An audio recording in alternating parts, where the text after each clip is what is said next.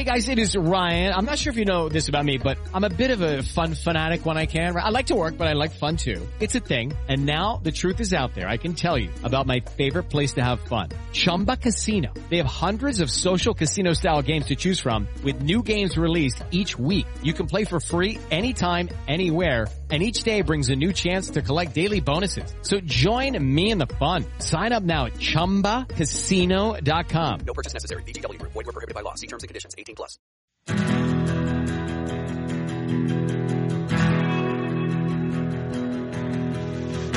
This is TV Take, Variety's television podcast. I'm Daniel Holloway. On today's episode, we talk with Leslie Headland, co creator and showrunner of the Netflix series Russian Doll, which premieres February 1st. Later, TV critics Daniel D'Addario and Caroline Framke also talk about Russian Doll, as well as Hulu's PEN15. We'll also discuss Fox's Rent Live with senior features editor Danielle Turchiano. Stay tuned. Leslie Headland, thank you for being here. Thank you for having me. It's so great to be here. So, can you describe the premise for Russian Doll? Because I think if I do it myself, I'm going to do it a disservice. Absolutely. So, the premise of Russian Doll is that um, the character of Nadia, played by Natasha Lyonne, is celebrating her 36th birthday with a bunch of her friends at a very cool party in the East Village. And she has kind of a nice, you know, wild, fun, sexy evening, um, as you do on your birthday uh, when you're in your mid 30s uh, with no husband and children. And uh, at the end of the evening, she's hit by a car and dies. And then the next thing that happens to her is that she's back at this party for her, her, her birthday party, and she's kind of relives the same night again, um, making a little bit of different choices, uh, kind of like going maybe a little bit deeper about you know the things that are actually going on with her and then she dies again and she's back at the party again. And so she is stuck in this loop. I wouldn't necessarily say she's dead but she's definitely stuck in kind of a time loop where uh, she's restarting at the same starting point not unlike a video game. And she has to kind of figure out you know is this something that's um, happening to her for a reason is it something that's not just happening to her, but also happening to other people? Like, there's a lot of different places that the show goes from there. Although we might go into spoilers if I I Yeah. tell any more. So I was afraid to talk about it myself. Of course, yeah, yeah. Very spoil it. respectful. Very respectful of you. Thank you. I, you're welcome. Mm-hmm. Um, it- it's a t- it's a time loop story, and I think we're used to seeing we've seen those before. I mean, uh, it's an it's Yeah. an old science fiction device, right? Yes. But, Yeah, yeah, yeah. But we've you know people I think have seen it in things like Groundhog Day. There was a Tom Cruise movie. Oh a yes, few years ago. Yeah, Edge Um, of Tomorrow Edge that of was Tomorrow. then retitled. I Yes. think. What did, and, they had uh, a horrible retitle. What yeah, it was like Live, Die, Repeat. Yeah. I think was what they retitled it, and and um, uh, Happy Death Day as Yep. well. You know, um, yeah, it's a it's a cinematic and television trope. There have definitely been television shows about reliving the same day and you know all of those kinds of things. I think for us, um, it was more of a way in to tell the story about a character Yeah. as opposed to like. Um, you know, what does it mean to, you know, be able to time travel or, or what do multiple loops mean or are there multiple timelines and, you know, things like that. And as you watch the show, like more and more of that stuff gets revealed. But I think for Natasha and Amy and I, it was really important to explore a show about a female protagonist that asked basically spiritual and existential questions as opposed to a show that was about, you know, uh, you know, uh, a woman finding romance, a woman finding balance between her work life and her love life, a woman, you know, I don't know, getting the things that she, the material things that she wants, um, a woman dealing with motherhood and and and child and and childbearing and rearing. Like those are all worthy endeavors and and excellent, very very excellent shows made about all of those things, but we just kind of were thinking, but like, what hasn't been done? Like, even though this is a premise that has been used before, it I don't know if it's been used to this ex- to this end, Right. If that makes sense. Like, Yeah. it's like instead of asking the question like, can you know a piece of shit uh, news anchor become a nice guy? You know what I mean? Like, which is the premise of almost every male comedy, uh, male driven comedy ever. You know, like true. it's like the question becomes like um, when a woman hits that age in her life, like what are the spiritual and existential questions that she asks herself? And um, so, yeah, that, to me, it was more of, of a way into, um, you know, a uh, a character study or or a uh, a deeper dive into the types of things that Natasha and I are just interested in in life in general as people on this earth.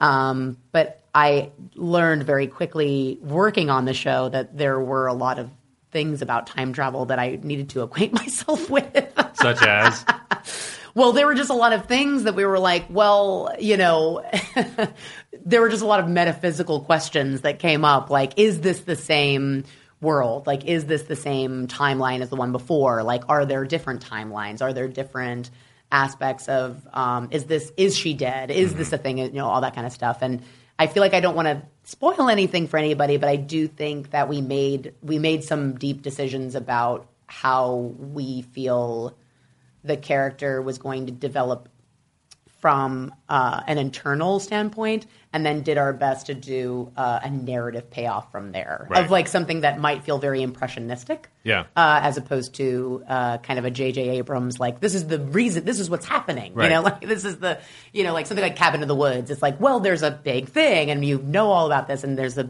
big back, you know, like Drew's movie is so great of just you know kind of letting you know from the beginning that the you know the strings are being pulled.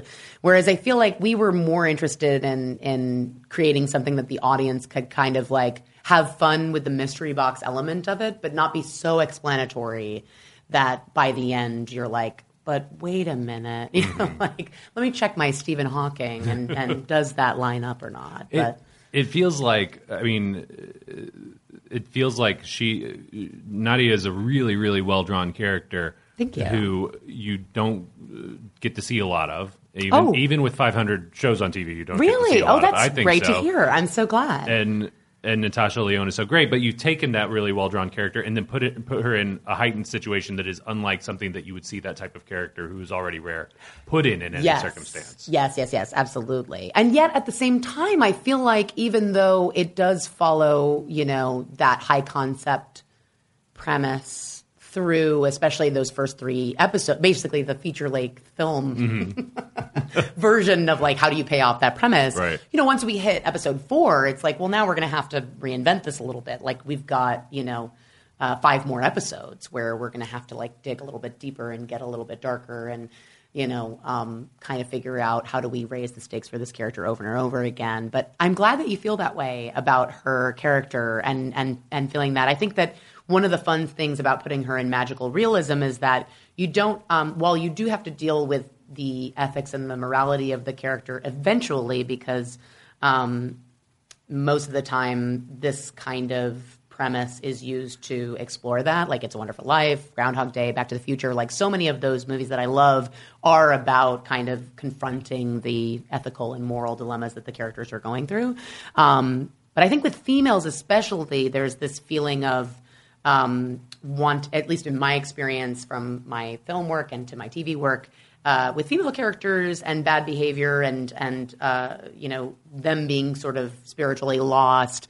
There's this quick feeling of like, how do we punish them? Essentially, Yeah. like like how do we make sure that they stop doing this? And I think what's fun about the premise of the show is that we're kind of making the point that this is of her own creation and it's something she is going to have to uh, rectify for herself. It's not something that the that society is going to uh, reel her in for. She is the architect of her own destruction, as we all as human beings are. And so it boldens me to think that we've created a female character, even in such a crowded landscape, that um, feels fresh and new, and have put her in, you know, a premise that maybe has been used before, but not to necessarily this end.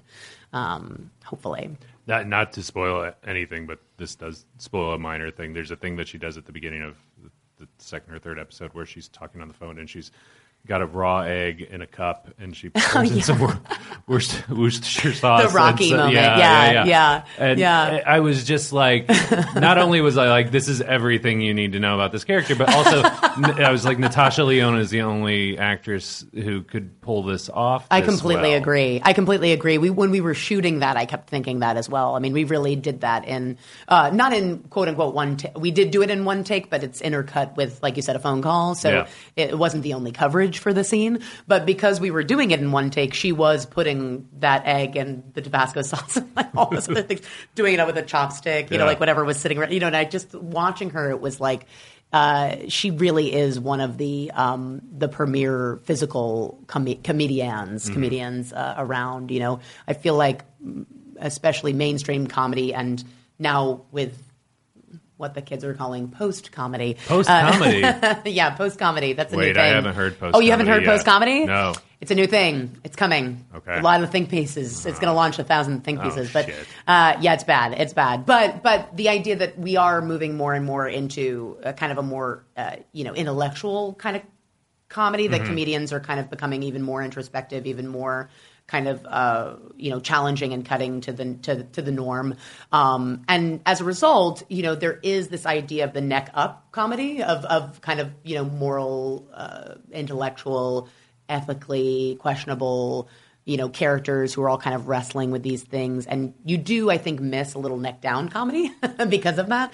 And Tosh, with all of the things that she had to do with this show of you know multiple deaths, you know, like you said, the the egg moment. There's there's so many things like that that I just marveled while I was watching the uh, the monitor. I was like, what a fucking comedian, you know, like the real deal. Like everything she's doing is funny. Like everything, she, every choice she's making with her body is funny.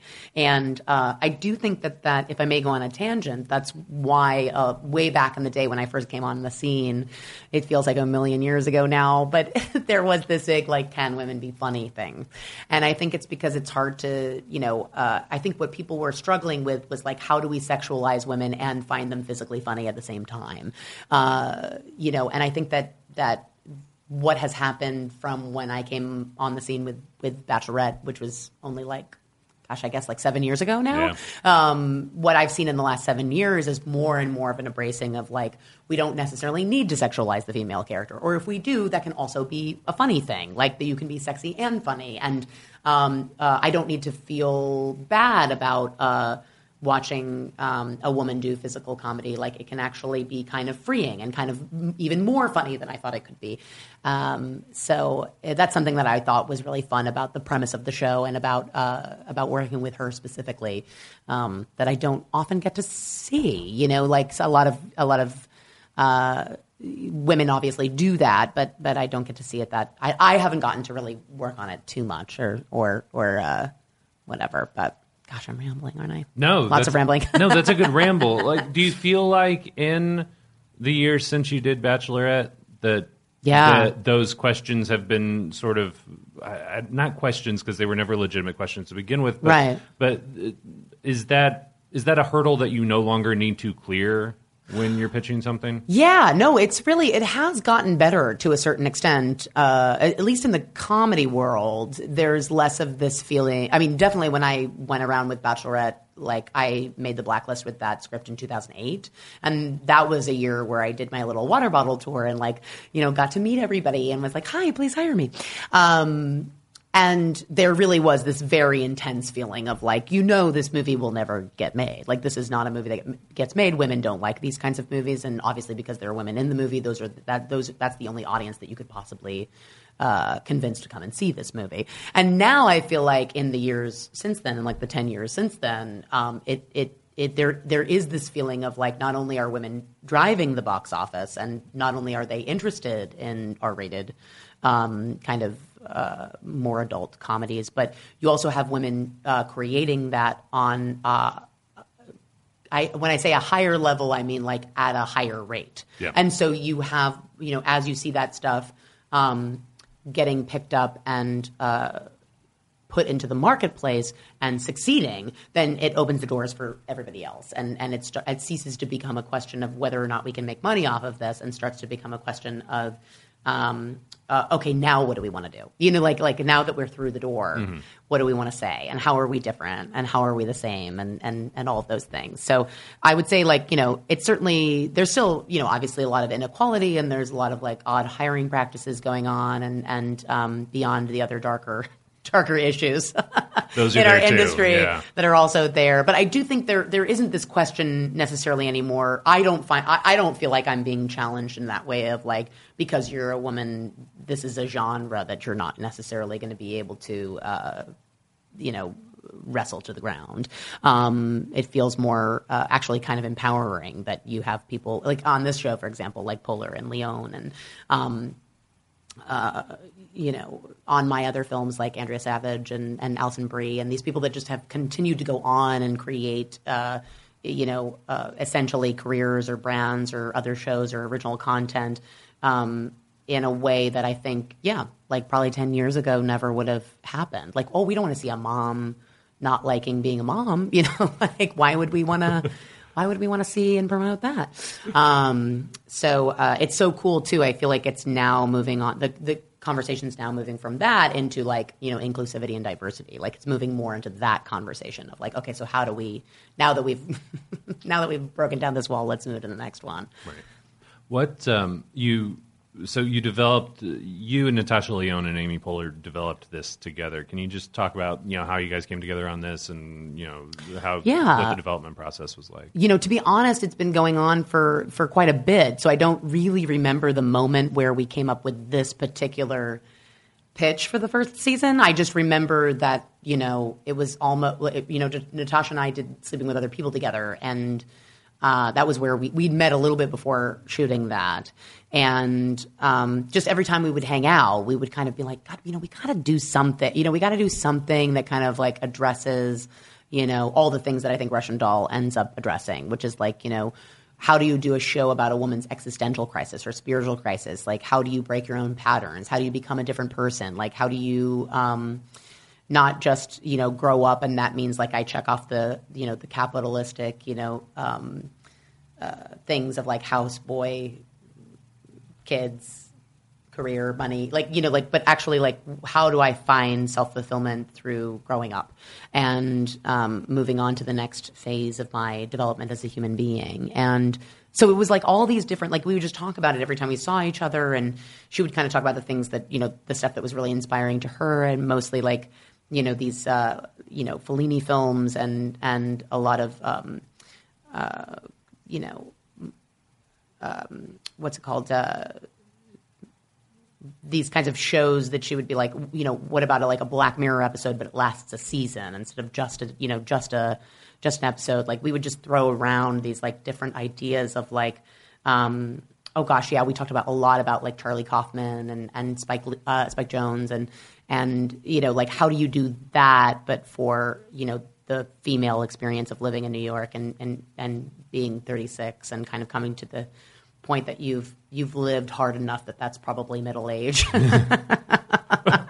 like one of my favorite lines in the pilot is she says like I have the internal organs of a man twice my age. You know, like it's like it's it's true. Like she and I have both like you know li- lived hard. You know, like so you know when we hit our mid thirties, we were definitely not feeling like our lives are starting. You know, like it's like it's like what have we done? You know, like how do we how do we get through the rest of this?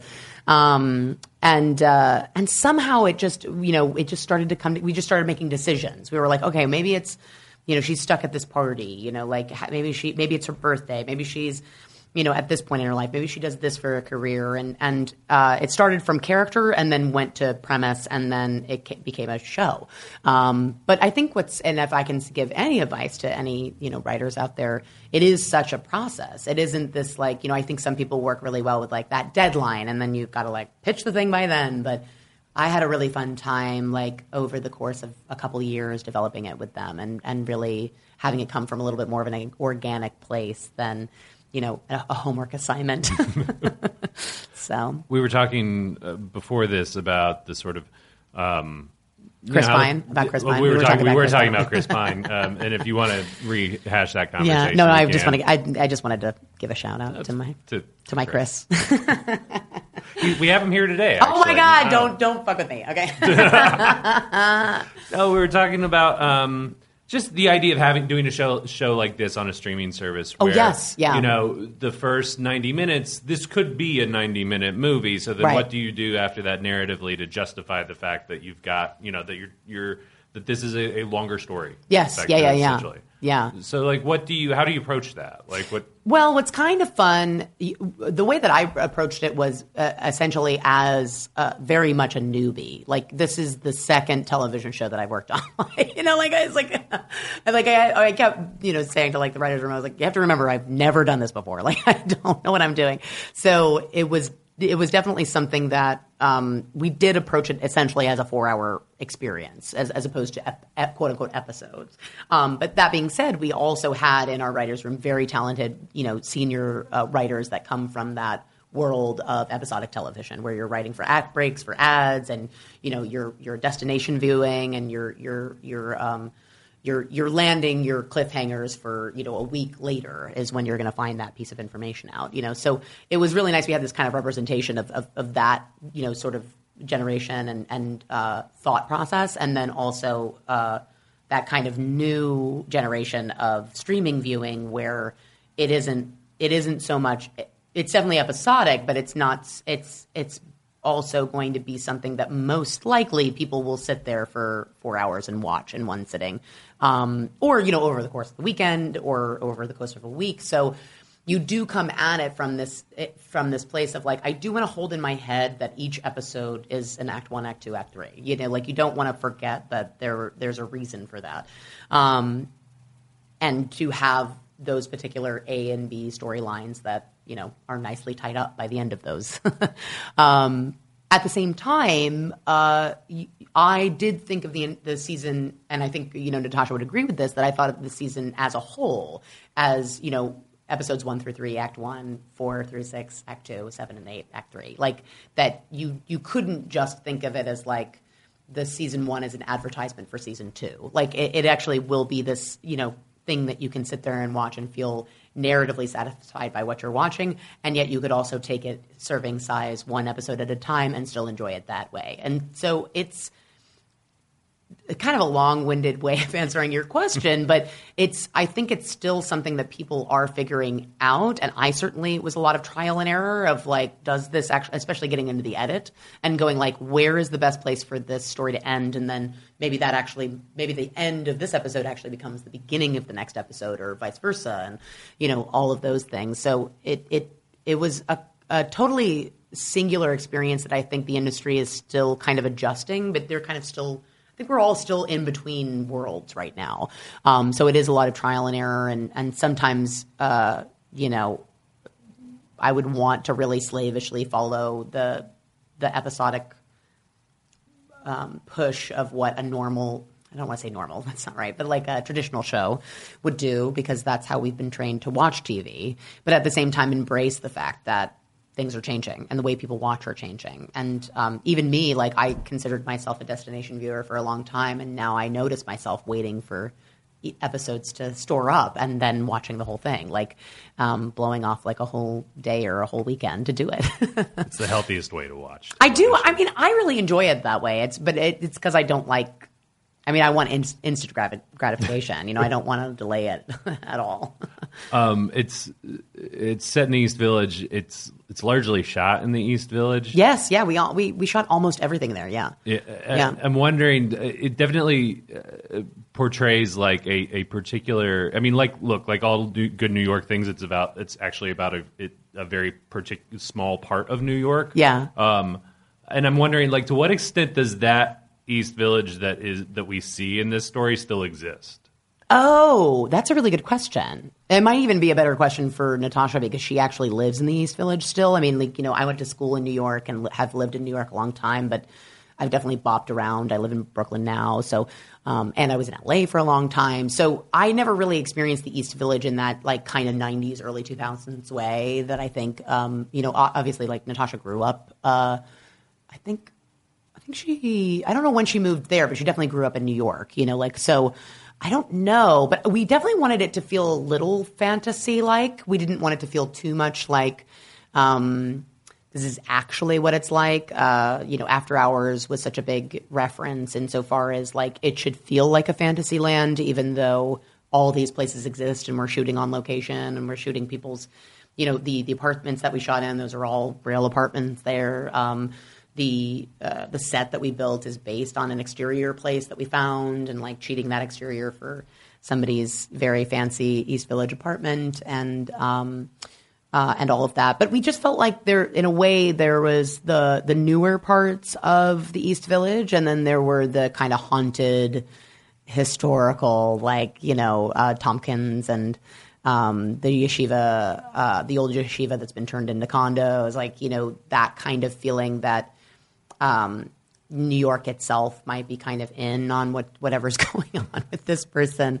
I think what's interesting about like It's a Wonderful Life or you know Back to the Future, Groundhog Day, those films is that they do usually take place in a centralized locale. You don't move out to big huge cities where you're like watching everyone have meltdowns because they're reliving the same day over and over again. It's like you actually in a way um, if you can stay quote unquote in a small town, then you can um, beef that premise up and utilize it to its fullest degree. And so when we decided to set it in the East Village, um, we decided like, oh, this is going to be our snow globe East Village. Like we're not actually allowed to, you know, the characters will not ever move outside of like Natasha even said like these are the streets we don't go past. Ah. You know what I mean? Like this is where this takes place. And we used to joke that like it, that possibly like when the characters would walk up to one of those streets that we weren't allowed to go past, there would just be nothing there. You know.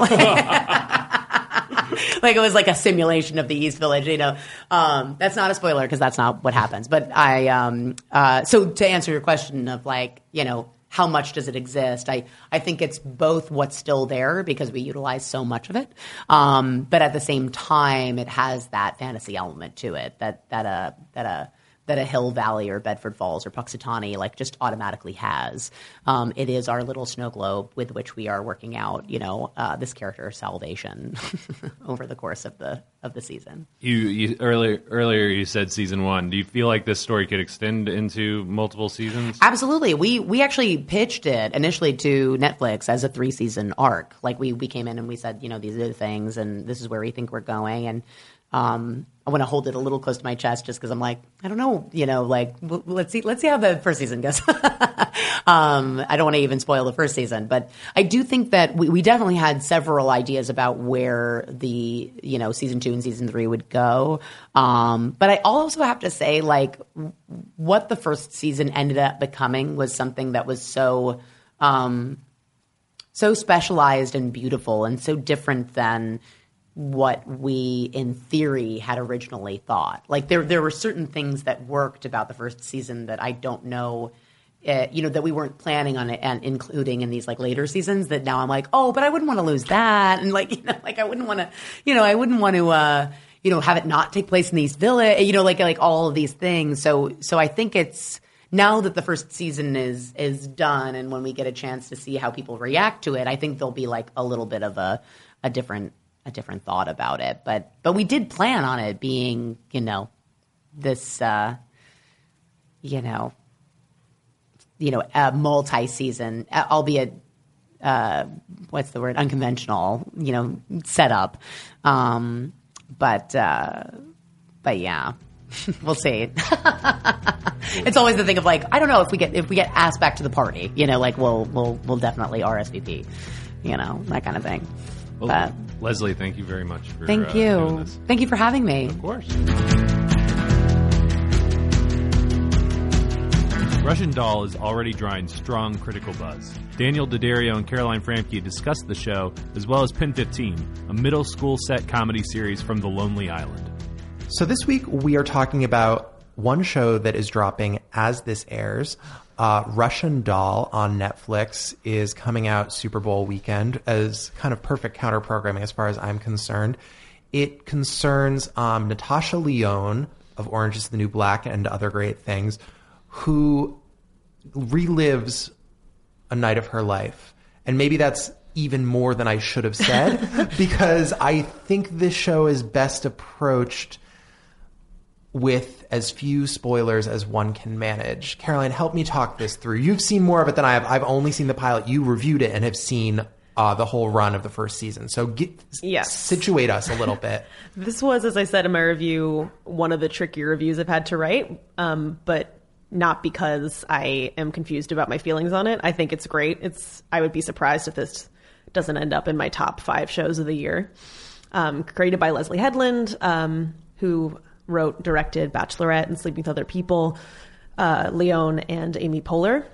It's a sort of it's a half hour dramedy, I think is the best way to put it. And yeah, it's about well, I guess you already said it, and I'll just say that it makes sense that it's coming out around Groundhog's Day. Uh, but it definitely took me by surprise. Um, one of the reasons I wanted to be careful about spoilers in the review, even though they didn't actually, Netflix did not ask me to steer clear of too many things, is because genuinely I think it's a really cool thing to go into as blind as you can. So, what I can tell you is that Lyonne's fantastic in it. I've rarely seen her as well used in this, which makes sense because she co wrote um, a few of the episodes. She even directed one. Uh, so she obviously knows how to use her talents best. Um, her and Headland make so much sense to me together. They're both really acerbic and smart and funny. Uh, and yeah, it's eight episodes, so it goes by really fast. They, I talked to um, Leslie recently about coming up with the show, and she told me that they really made it with streaming in mind. They always wanted it to be something that people could watch in one sitting or in a couple sittings. And I'll tell you that I made it last for maybe three sittings, but it was tough. and that was mostly me wanting to make it last. Um, so yeah, this one's tricky to talk about, but I'm excited to talk about it more once it's out and more of you have seen it. One observation I would make about Natasha Lyonne is that it's really great that Orange is the New Black has such a big ensemble. That's obviously a huge part of why it's been successful.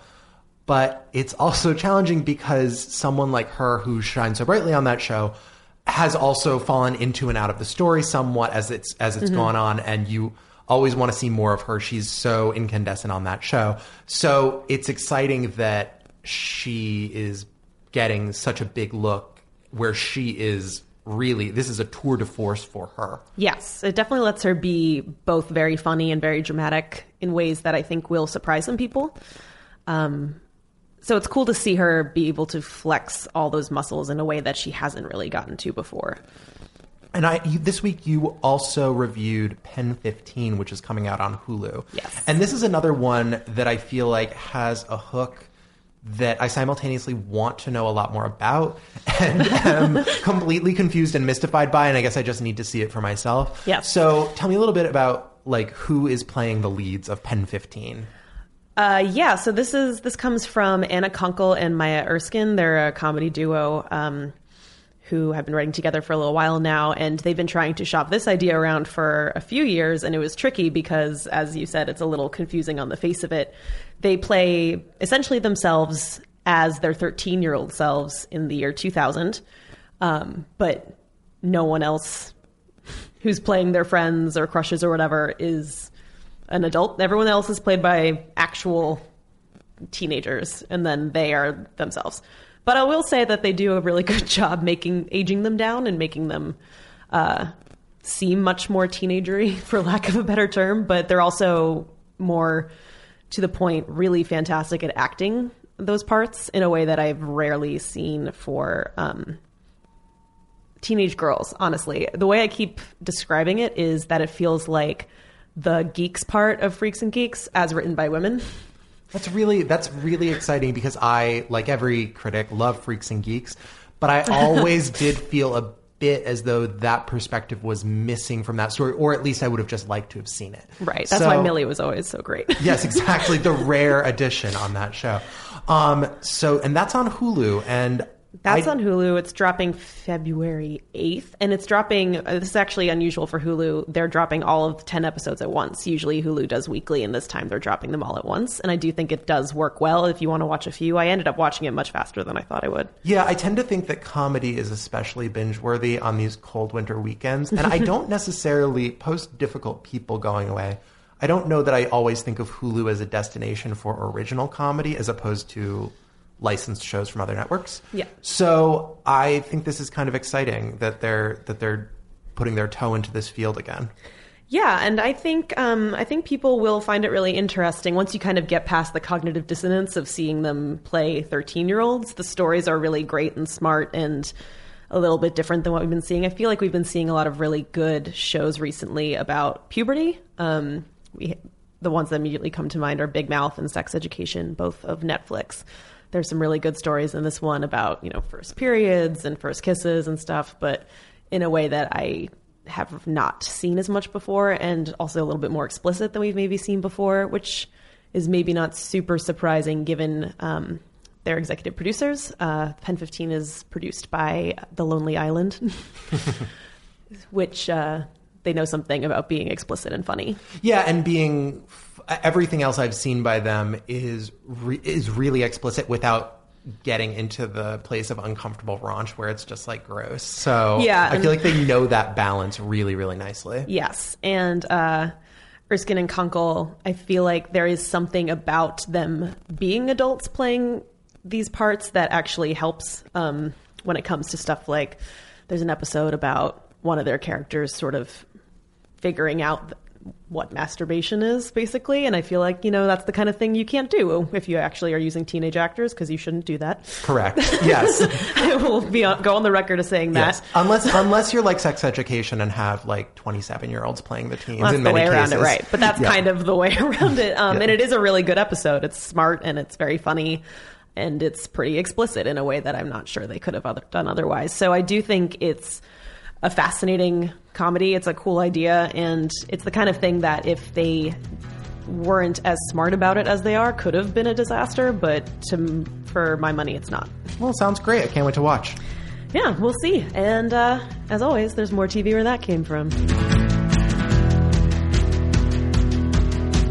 On Sunday, Fox's Rent Live aired, but not in exactly the way the network planned. Danielle Turchiano has been covering the live musical for Variety. So, Danielle, what happened Sunday night on what was supposed to be Rent Live? Well, the night before, during the live dress rehearsal, the actor who was playing Roger, Brennin Hunt, uh, broke his foot in between two acts. And the night that it happened, they didn't know he had broken it. They knew he had injured himself. So he went to the hospital, he got checked out. Turned out it was broken, and that meant that he wouldn't be able to perform any of the very physical choreography. And with only a few hours to the live broadcast, they can't re choreograph the entire show as characters, you know, one of the major characters. So they ended up rolling in about 90% of the rehearsal from the night before that he had performed at full uh, mobility. And then they actually used um, just the final act went live, true live on Sunday night, so that he could actually perform seated, but his perform vocally, and he was wearing you know his cast and his boot, and he was able to you know close out the show with his cast. What um, uh, what did he do to break his foot? Well, there was a moment in between um, the song "What You Own," which closed out the second to last act, um, and then the commercial break, where he and another actor, Jordan Fisher, who played Mark, had to run across the scaffolding and down a few flights of stairs in order to do a quick change for the final act. And so, as he was running down the stairs, uh, he told me during our interview that he jumped off the final step and kind of just landed. He kind of rolled his his ankle when he landed, and he heard something snap in his foot. Um, so, ba- I mean, basically, it was just a freak accident. You know, he was rushing to to get changed for the final act and landed wrong, unfortunately, and changed the course of the musical. the cor- the course of Rent Live history, of course, yeah. I mean, it wasn't Rent live; it was Rent previously recorded. and that's what viewers saw when the when the broadcast started. Right? They saw a message saying that there was previously yeah, recorded there, material. there was um, just on the screen on a chyron, which I believe some viewers in New York didn't even see because some of the feeds in New York were frozen for the first few minutes, so they probably didn't know what was going on. But the cast actually also taped a message so that in the first commercial break, they addressed the camera and they said, you know, unfortunately, one of our actors got injured, and so what you're most of what you're going to see tonight is previously recorded. But it was all live in the sense of live to tape the night of the rehearsal. None of it was edited in the traditional television sense. It just wasn't live on the night they said it was going to be live. Now, watching it, did did you have a sense that there was, you know, you said that they recorded this live to tape, but did you have a sense that this mm, wasn't in some was was it what you expected to see? Could you tell that it had been pre-recorded? Well, I was full disclosure. I was at the rehearsal that was ended up being the live broadcast. Um, so it felt it felt very much like a live performance. It, it but at the same time it in moments felt like a rehearsal. It it didn't feel like everybody maybe was going 200% the way you would in a rock musical like this. I can't obviously speak to whether or not that's 100% true. It's my opinion of what I was watching, but um, you could you could feel a difference in energy in the room, at which I do think maybe translated a little bit on screen for some viewers. And then you know that final act Sunday night when they went true live, you you heard a different reaction from that audience that was watching that versus the audience that had been watching the rest of the show, which ultimately was the night before. Why didn't they just have an understudy step in for him? You know, I think just historically with the television musicals, when they're a live television event, um, they're they're casting them and they're selling these events on the cast names, and so they just they just kind of cross their fingers and hope for the best, and they don't they don't want to pull somebody out and say, well, the person we've been selling you on this whole time and that we've been marketing this whole time is not going to appear. So they, um, and obviously in a situation like this, it's also the choreography is very physical. You, they didn't have a contingency plan where they had a scaled down version should someone get sick or injured. Um, although I will say that you know the night of the live broadcast, there was a live studio audience in Fox Studios, and the cast came out on the stage and they were performing vocally for that audience. And Brennin was being wheeled around in a wheelchair, and you know you don't have the time in the five hours that you need that Sunday to re-choreograph, relight, rework with the cameras to accommodate a character like him in a wheelchair, and yet it would have been really cool to see what that could have looked like, I think. And I kind of hope that what they did film makes it. We've seen bits of it here and there on social media, but maybe they'll show the that version in full someday. Uh, As you said, you spoke with him the morning after. Um, what was his attitude like? I mean, he was obviously very heartbroken. I mean, this he's said it a number of times to me, and I'm sure he said it to other interviewers that you know he's a newer actor. Um, he's a singer songwriter as well, and I think he's probably better known in, in a lot of circles for that because he's had publishing deals and he's worked with some big names in the, the country and Christian music fronts. And on the acting side, you know, he's done Nashville, but this was in a lot of ways going going to be a bigger thing for him. Um, and he still got to perform it. It just wasn't what he was expecting. And and he, you know, he was trying to be very positive and you know, he seems to be pretty religious and he said to me, you know, maybe my foot broke for a reason and um, that he he prays on things a lot and he thinks about, you know, what the meaning of things ends up being um, in the larger sense, but it, it definitely felt like this took a lot out of him. Do you feel like this going down the way it did will have any impact on the future of these live musicals? They've been such a kind of big part of TV programming the last few years. I have to hope so. I mean, I think there's a huge lesson to be learned here, I, and I don't know that it would be a situation where they would start casting understudies because of what we talked about with the name recognition being important for a lot of these projects. But I would hope that maybe there's a way to start the process earlier to cast earlier, to get into rehearsals earlier, and to create versions of shows where, okay, if someone gets sick or injured, we've got a scaled down version of choreography. Not every musical is going to be as physical as Rent, so not everyone may warrant the size of adjustments should something happen.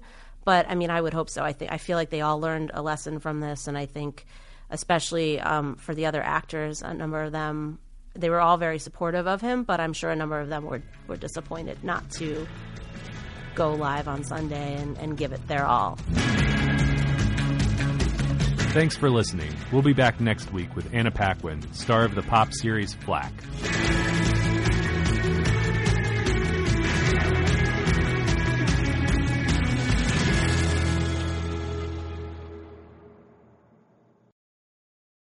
Hello, it is Ryan, and I was on a flight the other day playing one of my favorite social spin slot games on ChumbaCasino.com. I looked over the person sitting next to me, and you know what they were doing? They were also playing Chumba Casino. Coincidence? I think not. Everybody's loving having fun with it. Chumba Casino is home to hundreds of casino-style games that you can play for free anytime, anywhere, even at 30,000 feet. So sign up now at ChumbaCasino.com to claim your free welcome bonus. That's ChumbaCasino.com and live the Chumba life. No purchase necessary. Group. Void were prohibited by law. See terms and conditions. 18 plus.